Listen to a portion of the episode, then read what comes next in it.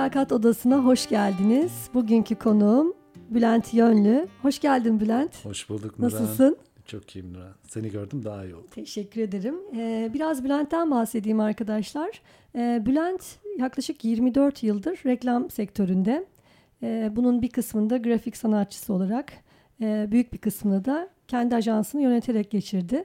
Aslında şu anda bambaşka bir iş yapıyor. Onu konuşacağız. Kendisinden dinleyeceğiz. Ee, Bülent çok uzun bir zaman reklamcılık sektöründe e, 24 yıl. Evet. Ee, seni yorgun görüyorum. çok mu yoruldun? Ee, Aslında sonradan yaptığım iş yordu da tabii 24 yılda yorucu bir süreç. Reklam sektörü için ağır bir süreç. Evet evet. Bir de hani müşterilerin beklentilerini, onları beklentilerini yaratıcılıkla karşılamaya çalışmak zaten zorlu bir iş. Biraz bahsedebilir misin kariyer yolculuğundan? Nasıl başladın? Bu yola nasıl girdin? Evet, benim başladığım dönemlerde tabii böyle bilgisayar falan yoktu. İnsanların yete- yetenekleri çok önemliydi. Ee, elinin yatkınlığı çok önemliydi. Mesela aslında ben tabela boyayarak başladım bu işe. O çünkü başka yolu yoktu. Bir bilgisayar bile yoktu ortamda. Nasıl tabela bo- boyayarak? Yani bildiğimiz Böyle dükkanları bildiğimiz mı? tabelalar yaparak işte Ciddi camlara misin? yazılar yaparak evet. Ee, bunun da bir aksesuarı olurdu işte bir fırçası olurdu bir böyle e, lastik top gibi bir şeye takılmış bir çubuğu olurdu. Bununla cama yazı yapardınız veya işte tabelalara yazılar yapardınız ve bu çok uzun sürerdi. Mesela 6 ayda teslim edilmiş bir tabela mucizeydi böyle. Sizi böyle sokaklarda karşılardı dükkan sahibi. İşte kolalar, dönerler, bilmem neler böyle hani tabelayı takmadan önce yarım gün sohbetle geçerdi. O kadar mutlu olurdu insanlar ve bir sanat eserine bakıyor gibi bakılırdı iş bittiği zaman. O dönemde başladım. O dönemde de mutlaka bu meziyetlere sahip olmanız gerekiyordu. Sonra bu tabii çok değişti. Ben bu yolculuğu komple yaşamış oldum. Yani e, çok küçük yaşta başlamanın ki bu yaş 15 yaştır. Oldukça Ee, erken. Evet oldukça erken. Ailemden de çok erken yaşta ayrıldım. Kendi başıma yaşamaya başladım. Bu meslek benim hem okumamı hem çalışmamı sağladı. O dönemde sporla da ilgileniyordum farklı branşlarda. Ve e, yorucu bir işti. O zaman da yorucuydu ama hep zevkliydi. Fakat ben zevk aldım mı? Hayır almadım. yani. Gerçekten. Evet. Peki şeyi merak ediyorum. Tabelacılıktan grafik sanatçılığına geçiş nasıl oldu? Aslında işte ben değişmedim, sektör değişti. Ee, sektöre bilgisayar girdikten sonra bilgisayara bağlı programları kullanmak gerekti. Bu da başta kabiliyet gerektiriyordu. Ee, o, otomatikman biz biraz daha çabuk entegre olduk. Yani bizim gibi geçmişten gelenler. Bunun eğitimini aldın mı? Yani Hayır, yani gerektiği için o programda yapmak istediklerimizi böyle o zaman bir şeydi. Dokümana ulaşmak da zordu. İnternet yoktu zaten. E, bununla ilgili basılı bir kitap da yoktu. Hani bir iki tane kitap. Çok basit bir grafik programı vardı. Corel Draw, Draw diye ki hala kullanılır. E, onunla başladım. E, benim için tabii Antalya'da yap- yapmıştım o dönemde bu işi uzun bir süre. E, ve o da yani çıraklık dönemim de komple Antalya'da geçti. Bir ustanın yanında bildiğiniz usta çırak ilişkisiyle başladım bu işe. Yani bu aslında bir mülakata dayalı bir dönem değildi. Çok güzel. Birkaç çırak işe girmiştik. E, ve ben seçilmiş oldum içinden. Çünkü usta işte tornavidanın to'sunu dediğinde ben tornavidayı uzatmış oluyordum işi yaparken. Çekicin ç'sini dediğinde ben çekici yine uzatmış oluyorum. Bir de böyle sapını uzatıyorum falan. Hemen ötekiler elenmiş oldu. Çünkü ben işi takip ediyordum. Sence neye bakıyordu? Yani ne seni seçtirdi orada? İşte işi takip ediyor olmam. Ben işi izliyordum gerçekten. Ee, ustamı izliyordum yani nasıl yapıyor diye işi ve e, öngörüyordum onun neye ihtiyacı olduğunu. İşin içindeydim. Bu ömür boyu bana kariyerim boyunca faydasını gördüğüm bir özelliğim oldu. Peki Antalya'da bir ustanın yanından sonra plazalar dünyasına e, büyük reklam ajanslarının içinde grafik sanatçısı olarak çalışmaya başladın. Kendi ajansını kurana kadarki dönemde de pek çok kez mülakata girdiğini tahmin ediyorum. Tabii ki evet oldu. Hiç böyle hatırladığın, unutamadığın ya da sana hala çok enteresan görünen bir mülakat deneyimin oldu mu? Ee, birkaç tane oldu. Ee, aslında mülakatlara İstanbul'a geldikten sonra İstanbul'un o kendi modern dünyasına adapte olmam gerekti. Ee, hiç mülakat yapmayan, sadece yeteneği ve mesleği bu olduğu için işe seçilen biri olmama rağmen birden kendimi seçtirmek zorunda olduğum bir durum oldu. E, tabii çıraklık dönemi gibi de değil bu. Kariyer kitapları falan okuyordum bilirsiniz işte. Hepsi Tokalaşırken evet, bir böyle elini oturuş, sıkı tut. pozisyon falan ve ben böyle bir iş görüşmesi yaptım. E, patronun patron çünkü gerçekten de bir ajans yöneticisi olsa patron, kurucu. E, Fatih Bey çok çok iyi biridir. Onun karşısında böyle ciddi bir iş görüşmesi yaptım. Yüksek maaşlı bir görüşme. Benim Kaç için- yaşlarındasın o zaman Bülent? O zaman 24 yaşındayım. Ha, küçük, genç. Evet, evet. Ama düşün mesleğimde 8-9. yılım yani. Bu Ona kadar rağmen. alaylı olduktan sonra bir e, mülakat odasına girmek, seçilmek durumunda olmak aslında daha zor. Daha çok germiş olabilir seni. Evet. Nasıl hazırlandın? İşte kariyer kitapları okuyarak hazırlandım. Çünkü bununla ilgili hani profesyonel bir destek almak falan aklım ucundan bile geçmedi. Bunlar çok sonradan edinildiğim hatta piyasanın da çok sonra edinildiği şeyler. Böyle abuk sabuk kariyer kitapları okuyordum. Böyle bir mülakata girdim bu kitaba uyarak, dinleyerek. Ee, işte acaba? oturuş pozisyonumu ayarladım. Ayak ayak üstüne attım falan. Bir özgüven Allah vesaire. Allah. Evet böyle. Böyle mi yazıyordu evet o zamanlar yapma ya? öyleydi. Kendinize çok güvenin işte o şeyi Gaz. tam karşıma aldım falan patron. Hafif sol çaprazıma böyle 45 derecelik falan. Ee, ve konuşmaya başladık. Tabii benim e, adam 3 veriyorsa 5 bareminde bir maaş beklentim var. Ve oraya zorluyorum ve diyorum ki hani ben buna değerim gibi. Sürekli bunun üzerine basarak bir konuşmamız var. Ama tam arkasında böyle Naşıtat Samax maçının Galatasaray'ın bir biletini görüyorum. Şeyin arkasında, patronun arkasında. Fatih Bey'in gözüm de ona kayıyor falan arada bir. Ee, ne kadar sohbetin içinde kalmaya çalışsam da iş görüşmesinin içinde ama bilet daha çok ilgimi çekiyor o an. Maaştan bile daha çok ilgimi çekiyor. Ve O şey mi? O Oldukça- sırada gideceği maçın bileti yani. Hayır bu oynanmış Galatasaray'ın efsane bir maçı. Ee, işte He. Avrupa'da yenilip gelip de burada yani mucize yarattığı Galatasaray'ın Bu şey mi böyle 5 5 Evet, evet, evet, o maç, o maç. Ben bile hatırlıyorum onu sen bile düşün yani. hatırlıyorsun. ve bunun Alakam bileti var yani inanılmaz bir şey. Oo, Arkasında güzel. ve bu- konuşuyoruz ama yani bir yandan aklımda o büyük maaş var bir yandan da o bilet var. Allah'ım diyorum bu bilet falan. Maçı düşünüyorum. O Sen de Galatasaraylı mısın? Tabii Galatasaraylıyım. Aslında ben haciliyim diyelim de neyse. Ee, sonra biraz böyle hafif gerginlik başladı. Çünkü bu kasılma durumu her iki tarafın ve iki tarafın da aslında e, bize öğre- ait olmayan öğretilerin içinde kalmaya çaba kalma çabası. E, İkimiz de üstümüze uymayan bir gömleği giymeye çaba, ma- çabalaması gibi bir şey oluyor ve bir hayli rahatsız ediyor bir süre sonra. E, ve ben bir noktada artık o bileti sorma zorunluluğunu hissettim çünkü ortamın gerginliği arttı. E, dedim ki ya bu, maç falan ve adam hemen o şeyi anlatmaya başladı işte şöyle de böyle de falan filan. E, birden böyle olay değişti. Sonra bak dedi Bülent'ciğim istediğim maaş çok yüksek. Ben de dedi bu e, görüşmeyi yapmak istemiyorum çünkü burası yeni. İnsan kaynaklı departman kurmamız lazım. Evet biliyorum ben de kurumsal bir yerde çalışmıştım ama şu an buna bütçem yok. Bu toplantıya ben girmek için oturdum bir şeyler okudum araştırdım. O soruları soruyorum. Sen bana bu cevapları veriyorsun ve aslında bu format beni çok yordu. Bak dedi ben sana o parayı veremem. Ama sana şunları şunları sağlarım dedi. Böyle bir iki böyle e, değişik bir şeyler ekledi e, sohbetin içine ve nerelisin sen dedi birdenbire. Oh. Ha, işte şimdi Takımdan başladık. Evet. şimdi şey değişti artık bir sohbete girdi Hemşehrilikte yani. başlıyorsa bu iş olur. evet. Ee, ben dedim ki Karslıyız aslında ama Antalya'da büyüdüm. Ankara'da doğdum. Aa dedi ben de Karslıyım nerelisin falan. Bizim iş böylece bağlanmış oldu. Ben işe girdim zaten. sonra bana bunu 3-5 ay sonra o mülakatı anlatıyor bir gün böyle güzel bir sofrada. Ya diyor kaba etini döndün bana diyor. Bakıyorum diyor adam diyor kıçını dönmüş bana. Yok 3 isterim yok 5 isterim. Ulan kim nereli bu işte. Bak ya işte bu yeni kuşak böyle hep şımarık falan. Bunları geçiriyorum aklımdan diyor. E tabii ne oldu? O zaman bu bana büyük bir ders oldu özellikle o anlattığı zaman. E, formatın bize öğretildiği gibi değildi. Türkiye'deki koşulları göz alarak ve bizim aslında sektörün beklentilerini ifade etmem gerektiğini düşünerek mülakatlara başladım ve ben ilginç bir kariyerim vardır. Yılda her yer, her yerde bir yıl çalıştım. Ve girmeden önce de söyledim. Ben Haziran ayında giriyorum işinize. Gelecek sene Haziran ayında çıkarım dedim. Ve böyle Nasıl girdim karşıladılar bunu? Yani e, sektörün ihtiyaçlarını biliyorum. Yani seçtiğim sektörün ihtiyacını biliyorum. O ihtiyacınızı bir yıl boyunca karşılarım diyorum. Ama reklamcılık sektörünün herkesin dikkat etmesi gereken bir şey bu. Kendi işiyle ilgili. Benim kanaatim bu.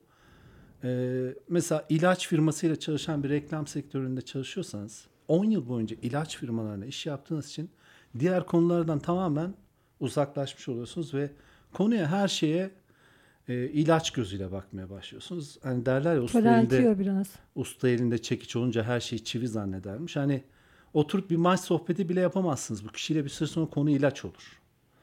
Bunun önüne geçmek için reklam sektörünün farklı dallarında çalışmak isteğiyle İstanbul'da bir açlıkla iş görüşmeleri yapmaya başladım. Bunları da baştan söyledim. Aslında biliyor musun e, ilk bir yıl performans olarak hangi düzeyde çalışan olursak olalım en yüksek performansı gösterdiğimiz dönem. Yani yapılan araştırmalar onu gösteriyor.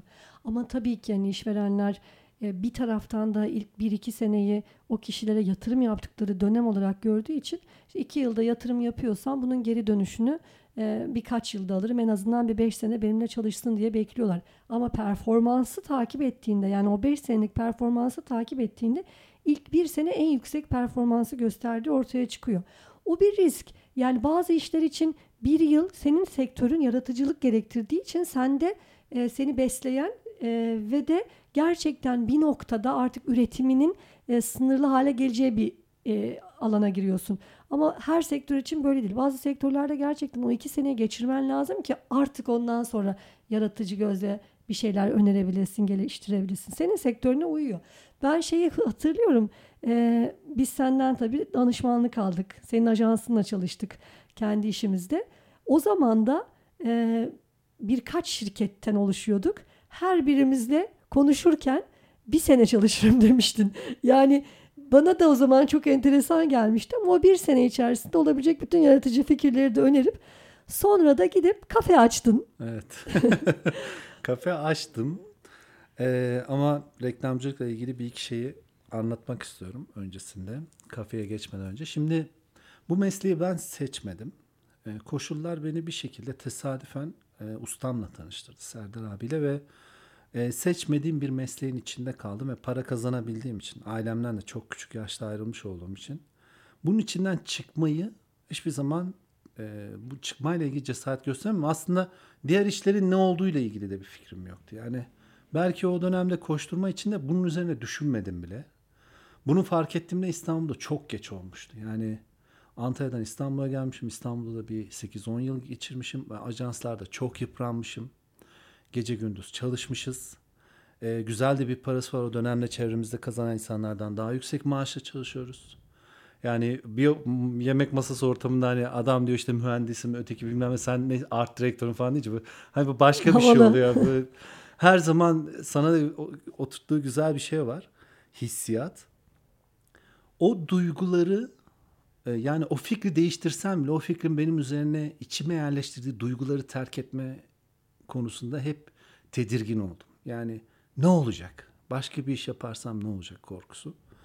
Ee, ve meslek seçiminin çok önemli bir şey olduğunu yani neredeyse meslekteki 20. yılımda idrak ettim. Bence bu çok tehlikeli bir şey. Çünkü ben şunu çok iyi biliyordum ki ben bir gün bile işimi severek gitmedim. Yani hiçbir zaman reklamcılığı yapmak, tasarımcı işini yapmak istemedim. Zor bir iş çok severek yapan insanlar da var ama ben sevmedim. İçinden de çıkmadım. Çok enteresan bir şey söylüyorsun Bülent. Araya girdim ama yani sen işini yaparken sonuçların oldukça e, dikkat çekiciydi, iyiydi. Bir, bir işi bu kadar sevmeden nasıl o kadar uzun süre yapabilir ki insan? Yani şunu anlamak için soruyorum. Belki de mesleğini sevmemek değil de yaşadığın, e, ürettiğin o ortamdaki iletişimi, e, insanların kendini oturttuğu pozisyonları, insanların birbirlerine dayattıkları şeyleri sevmiyor olabilir misin? Yani gerçekten meslek miydi sevmediğin yoksa içinde bulunduğun ortam mıydı?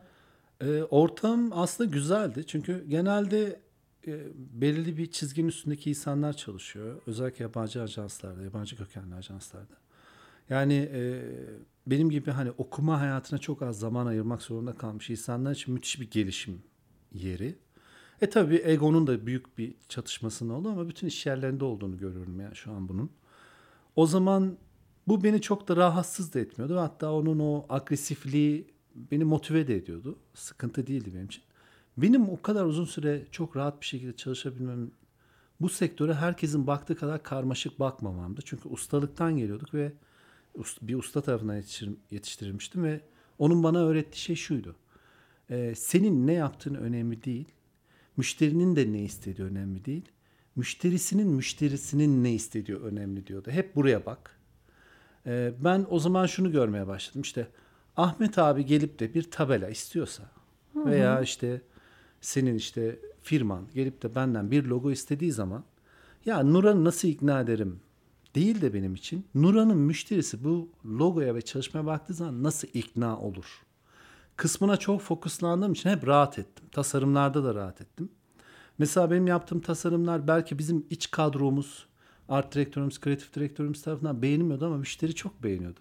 Çünkü müşterinin de kaygısı, bize gelip de o tasarım isteyen müşterinin de kaygısı, müşterisinin isteyeceği bir logoyu görmek.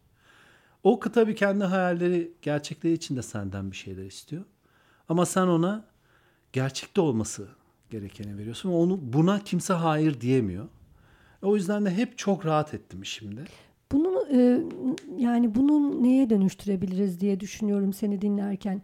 Şimdi sen artık ajans sahibiyken bu müşterilere hizmet ediyorken e, sen de ekibine birilerini aldın e, ve müşterinin ihtiyacını karşılayabilecek grafik sanatçısını ya da art direktörü ya da işte müşteri temsilcisini seçerken mülakatta neye bakıyordun? Yani onun bu işte başarılı olabileceğini, onun diğer adaylardan daha iyi olabileceğini, senin için daha uygun bir profil olduğunu nasıl buluyordun yolunu? Neye bakarak çözüyordun? Evet çok iyi. Şimdi aslında biz müşteriye yani ajans sahibiyken müşteri ihtiyaçlarını anlamaktaki o basitliği ben eleman alırken de yani bir çalışan alırken de aynı şekilde bakıyordum.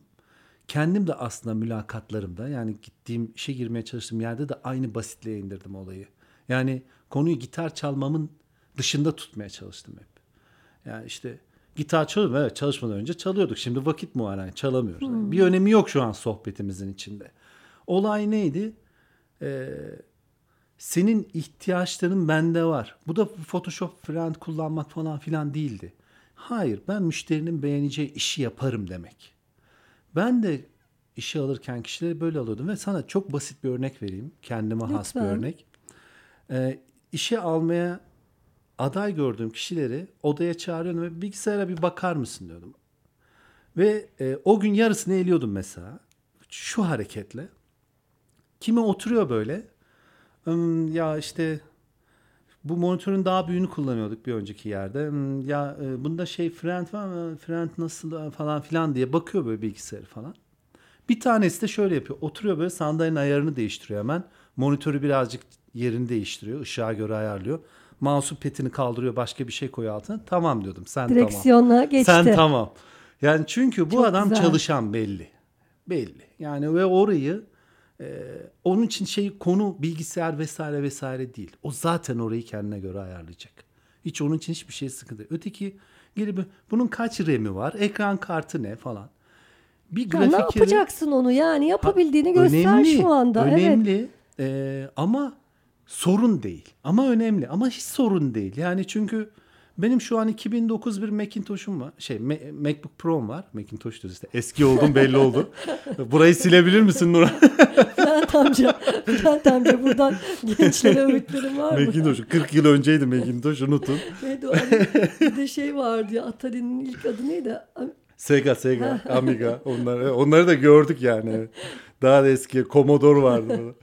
ee, şimdi bu mesela MacBook Pro 2014-15 model bir MacBook Pro var. Ekran kartı bozuldu. 2009'u kullanmaya başladım ve daha yeni bir kitap çıkardım. İşte Uğur Gallen Kuş diye biri çok ünlü biri. iki resmi yanı yani birleştirerek onun kitabını tasarladım geçenlerde. Mesela kitap çıktı ya. Yani kitap oluyor mu oluyor yani arkadaş. Kocaman kocaman resimler kullanıyor ve çalışıyor. Evet işte 2009 bilgisayarla yani 11 yıllık bir bilgisayarla kitap tasarımı yaptım ve çok da güzel bir kitap oldu ve hani 1 milyon takipçisi olan bir çocuk, bütün dünyaca bilinen bir çocuk Bunun kitabını da tasarlayabildim yani. Çok önemli bir iş yaptığımı düşünüyorum. Senin için kriter pratiklik ve e, bahane aramadan, mazeret üretmeden işin başına geçip ortaya koyabileceğini koyması. Evet, Bunu aynen da o. bununla test ediyorsun. Yani iyi tasarımcı yok. Ee, tasarımı talebe göre yaratabilen biri olmak var. Şey sorayım sana Bülent sen yani kendi firman için alım yaptın ama başka firmalarda da yabancı ajanslarda da çalıştın, ekip yönettin, birim yönettin. Ee, yani herkesin aslında arada böyle kişisel kriterleri devreye giriyor. Biz ne kadar mülakatta şunlar yapılmamalı, bu olmamalı falan desek de gerçek hayatta ben 20 yıldır insan kaynaklarında 24 bin mülakat yapmışım. Ama şunu biliyorum ki alım kararı karşılıklı olarak aday tarafında da firma seçme kararı, işveren tarafında da aday seçme kararı günün sonunda bir bakıyorsun kişisel bazı faktörlere bağlanmış. Yani o işte maçı konuşuyorsun ya sen orada Evet. hadi Karslıyım diyorsun ya. Evet. Vay diyor hemşo hadi gel senle yaparız.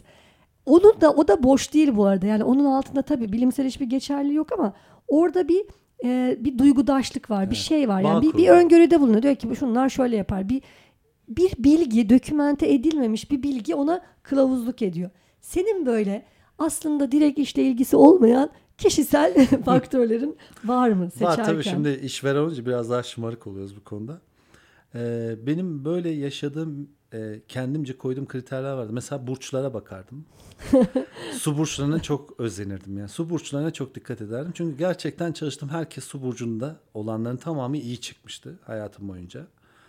Ee, işte balık burcuysa mesela mutlaka not düşerdim artı bir tane diye. Hatta iki artı düşerdim balık burcuna. İşte yengeçse bir artı, bir artı falan Niye gibi. niye balığa iki yengeçe bir? Ee, balık çünkü en yetenekleri genelde gördüklerim. Allah'ım. Mutlaka sanatın duyacaktım. evet sana iki artı. Sana bir şey söyleyeyim mi? Bir podcast e, kaydımızda bir önceki kayıtta balık burcu olduğu için bir müşterim çok üst düzey bir e, genel müdür yardımcısını eledi burcundan dolayı. Mesela biz balık burçları sert sektörlerde çok eleniriz. Otomotivde, sanayide Evet. falan çok böyle direkt Doğru. eleniriz. Ama senin sektörüne uygunuz. Bizim sektör de aslında sert ama şey değil, köşeli değiliz biz. Senin sert tabirinle. Evet. Biz köşeli değiliz ve bize onun o duygusallığı çok işimize yarıyor. Ya da hemen hemen benim tanıdığım bütün balık burçlarının bir yeteneği var. Ee, müzikle, sanatla ilgili, zanaatkarlıkla ilgili bir şeyleri yakalıyorlar. Ee, bizim mülakatlarda önemsediğimiz bir şeydi bir hayli. Ee, o yüzden ben burçlara baktım. İtiraf ediyorum evet diyorsun. yani evet ama takımlara bakmadım. Kendim öyle girmiş olsam bile işe. Başka nelere bakıyorsun? Ee, ikincisi e, sıcakkanlı olması çok önemliydi benim için. Mesela soğuk birini asla iş yerinde çalıştırmam. Soğuk görüntülü birini. Şeyle hiç karşılaştın mı? Yani o iş görüşmesinin heyecanından belki mesafeli, soğuk olup sonradan yanıldığın oldu mu merak ediyorum. Yani Hiç olmadı. Bu benim belki biraz daha bu konuda rahat biri olmam. Yani iyi, insana biraz daha çabuk analiz edebiliyorum. Bir avantajım o benim. Ee, bunun şeyiyle pek öyle yanıldığım biri olmadı. Ama e, belki de yanılıyorsam da baştan almadığım için bunu göremedim. neden sıcakkanlılık önemli senin için? Ya ajans ortamı gergin bir ortam zaten. Yani bir o gerginliğe gerginlik katacak birine daha ihtiyaç yok. Zaten yeterince gergin. Yani burada Müşteri beklentisi mi o gerginliği yaratan? e, bu şey ya e, orantısızlık hala da olan gittikçe daha kötü olan bir orantısızlık. Sana konun başında anlattığım bu 6 ay tabela bekleme. Şu an şöyle adam sana sabah tabela getiriyorsa tabela diye örnek veriyorum ama bu tasarım olarak düşünsün herkes. E, akşama istiyor. Ya ne var diyor iki çizittireceksin işte diyor bilgisayardan ama benim diyor amcamın çocuğu da yapıyor mesela falan. Ay İşte senin amcanın, yani o amcana da çocuğuna da E şimdi- bitmediniz. E şöyle düşünürsen sabah verilip akşam ve teslim edilecek bir işin değeri ne olabilir ki? Müşteriden ne isteyebilirsin yani? Eskiden 100 bin lira istediğin bir iş artık 500 lira bile isteyemiyorsun yani. Hani çünkü süresi çok kısa bir zamanda bilgisayar programlarıyla yapılıyor. Peki işte burada hani dedik ya çalıyoruz. Ne yapsın? Oturup onu çizmeye vakti yok ki. Müşteriye bunu desek ya ben bunu 3-5 gün bir düşüneyim. Sonra da bir şeyler çizeyim. Üzerine biraz konuşalım. İşte sektörel okuyayım, araştırma yapalım falan. Hani Ee, sonra renkler üzerine çalışmış. Sonra isim üzerine çalışmış falan. Adam diyecek ki oha 3 ay sonra biz zaten batmış oluruz. Hani 3 ay sonra sen daha logosunu vermişsin adamın yani. Ee, böyle bir zaman yok. O yüzden Türkiye'nin her kanalında olduğu gibi bu kanalda çöktü. Çok Ee, fena. Evet. evet. Ee, şey yapılamıyor artık. Kalite yok. Evet o bütün iş alanlarına sirayet etmiş durumda. Bizde de öyle. Yani pozisyonu veriyor. O akşam uygun aday istiyor. Ya öyle bir Evet. şey olabilir mi? Ya da şöyle bir şey oluyor Bülent. Aday aday görüşmeye gitmiyor. Sen fırçayı yiyorsun. Yani hani ben bunu çünkü bahçede yetiştiriyorum ya bu benim ürünüm. ya nasıl gitmez ya ben bunlara su koymuştum. Bunlar giden cinsten saçma sapan bir e, yere gelmiş durumda. Peki böyle bir mülakat ekseninden çıkmak istemiyorum çünkü diğer taraflar hep yarayan kana, Evet. şey, kanayan yaramız ya. Senin hiç unutamadığın, sana mülakata gelip e, yuh artık dediğin ya da of ya acayip bir şeydi diye böyle hatırladığın bir aday ya da bir mülakat oldu mu? Var.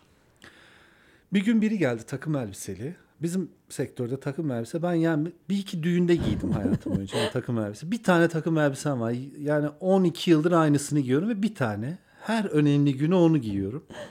E giydin deseniz hani hayatımda önemli gün 5-6'yı geçmez. Hiç giymediğim bir şey. Bizim sektörde neredeyse hiç kullanılmayan bir şey. E, bir gün takım elbiseli biri geldi ve kilolu ve kel. Allah Allah. Ve aslında İddialı. evet ve o zaman ben işte 30'lu yaşlardayım. Bu da böyle hani 60 yaş görüntüsünde falan. Ee, ve ben seçmemiştim. O zaman artık biraz daha profesyoneldik. İK'dan kriterlerimiz uyduğu için çağırmış ama yaş uymuyor. Aslında yaş bizim için çok önemli. Mesela e, 25-35 işte ya da 20-30 aralığı çok çünkü o sömürüyorsun ya gece gündüz çalıştırabiliyorsun falan. Ha, ondan yani yaratıcılığı yoksa- daha yüksek yo, hiç- seviyede olduğu için Yok, değil. Hani bunun gecesini, gündüzünü, etini, sütünü, her şeyini Çünkü eğer değerlendirebiliriz. öbürünü söylüyor olsaydın orada mesela acaba mı diyecektim yani. Ya şimdi 30'unu geçmişse çoluğu çocuğu vardı. Bu adamı çalıştıramazsın gece gündüz. Yani eşi vardır. Kadınsa kocası vardır Tabii, tabii. diyelim. Yani. Ee, bu belirli bir mesai saatleri içinde çalışır. Yani reklam sektörü zaten 12'den sonra başlıyor gündüz. Gece saat 3'te 4'te falan kendini buluyor yani sabaha doğru. Hmm. Ee, pek gerçekçi olmadığı için genelde o 20-30 yaş aralığındaki kişiler seçilir. Bu bayağı böyle kelli felli derler. Öyle bir adam geldi karşıma. Dedim ki ulan acaba bu muhasebe görüntü, görüntü şey olabilir mi yani görüşmesi. Hemen kızı aradım dedim ki ya Ayşe'ydi kızın ismi. Ayşe dedim biri geldi. Adamın yanında konuşuyorum bu arada ama biz muhasebe görüşmesi yapmıyoruz değil mi dedim. Yani yanlışlık olmasın. Yo yo grafik tasarım o dedi böyle. Ama konuşmamızı adam duyuyor yani. E, tamam dedim. Böyle kıyafetleri üstüne büyük. Hani böyle muhasebeciler genelde yapar ya bunu büyük, büyük kıyafet alır. Daha 40 yaşındayken mi? Ha niye aldın abi hani ileride de kullanabilirim. Büyüyecek Abi sen büyümeyeceksin artık bitti. hani öyle bir adam. Beyefendi dedim hoş geldiniz falan. İşte bir şey içer misin? Bir Türk kahvesi alayım dedi sade. Oh, Böyle değişik Yeminli. bir format böyle. bu yeminli maviymiş abi. Hani fitre kahve falan yok yani. Sade dedim iki tane Türk kahvesi sade. İçelim karşılıklı bari. işte ben dedi e, yıllardır dedi gerçekten de muhasebeciymiş adam. Ama dedi çocukluğumdan dedi beri bu işleri çok seviyorum. Hep hayalimdir. Ben Ay dedi canım. mesela televizyon izlemem dedi reklam izlerim. Gazete okumam reklamlara bakarım falan. E dedim şey nereden? Muhasebeden mezun. Peki abi yani hani niye böyle bir değişikliğe gitmek istedin sen? Şu an ikinci iş mi olarak işte gece gelip çalışacaksınız falan. Şu anki işiniz... Hayır bıraktım, bıraktım dedi. Ben bu konuda iş arıyorum dedi. Dedim ne kadardır arıyorsunuz? İki yıldır arıyorum diyor. Allah belanı. Allah'ım evli İki yıldır olmasın. adam böyle bir iş arıyor. Kadına. Allah Allah Kadına dedim ne kadar ilginç. Abi dedim bu zor bir sektördür. Yani gece gündüz çalışılması. Abi diye konuşuyorum adamla hani. Büyük. Ee, çocuklar var mı? Var ama evlendirdim falan dedi. Hani küçük yaşta evlenmiş. Gerçekten şu an kadını düşünerek sinirlerim bozuluyor. Ee, ve Sami yapamazsın Sami. gerçekten de çok şey ve hevesli, istekli. Ben dedim ki ya bizim aşağıda kullanmadığımız bir PC var. Sen dedim Mac kullanıyor musun? Mac de kullanıyorum. PC benim için fark etmez dedi ki bu çok hoş bir laf. Hani bir grafikerden en çok duymak istediğimiz şey adam bunu söylüyor. Peki abi dedim hani burcunuz neydi? Balık. Şimdi adam tık tık bütün kriterleri uyuyor. Bizim kız da bunları hani söylemişim ona göre çağırmış zaten. Kriterler uyuyor. Peki dedim hani bu işlerle hiç ilgilendiniz mi? Ya ben de dedi dışa- dışarıdan dedi Azerbaycan dedi Bulgaristan öyle bir yerden dedi sanat tarihi okudum dedi. Allah Allah sanat. Gittikçe Hani bütün şeyleri yapmış ama şey hiç format hiç uymuyor bir türlü.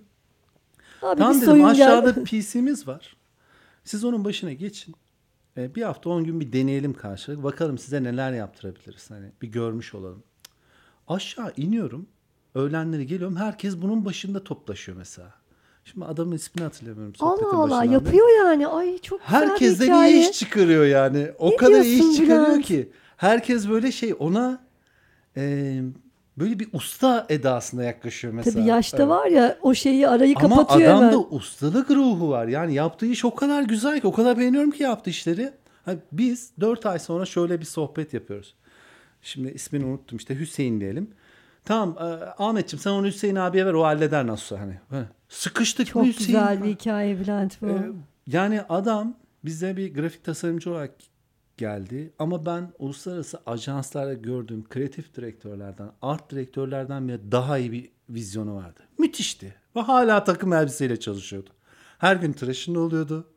Tertemiz bir tıraşla, o kafayla ve gerçekten de şu koltuk altı çantalar vardı. Ah Onlar uzun süre ya. dalga konumuz oldu. Hiç ondan vazgeçmedik dalga geçmekten. Öyle gidip geldi ve benim en yüksek maaş alan çalışanım olarak çalıştı. Çok güzelmiş gerçekten. Ben çok umutlandım böyle bir şeyden. Senin bu yaşta birine şans vermiş olman da gerçekten hani senin e, böyle esnek bakış açından olmuş. Çok tatlı bir hikaye. Evet evet. Ve adam da kadını iki yıl boyunca bekletti hanımı ama sonunda e, hedefine ulaştı. Evet evet. Çok güzelmiş. Böyle güzel umut verici şeyler duymaya ihtiyacımız var galiba Bülent. Bülent'ciğim çok teşekkürler. Ne güzel oldu. Seninle konuşacak çok şeyimiz var. Belki başka bir programda bu iş hayatının sınırları, iş hayatındaki kalıplar üzerine mülakat dışında bir konu üzerine tekrar Olur. e, konuşuruz. Çünkü senin bu konuda çok da yatırımın olduğunu biliyorum. E, çok isterim onu paylaşmayı dinleyicilerimizle. Ayağına sağlık, Teşekkür ağzına ederim. sağlık. Çok sağ ol. Teşekkür ederim. Teşekkür ederim. Sağ ol.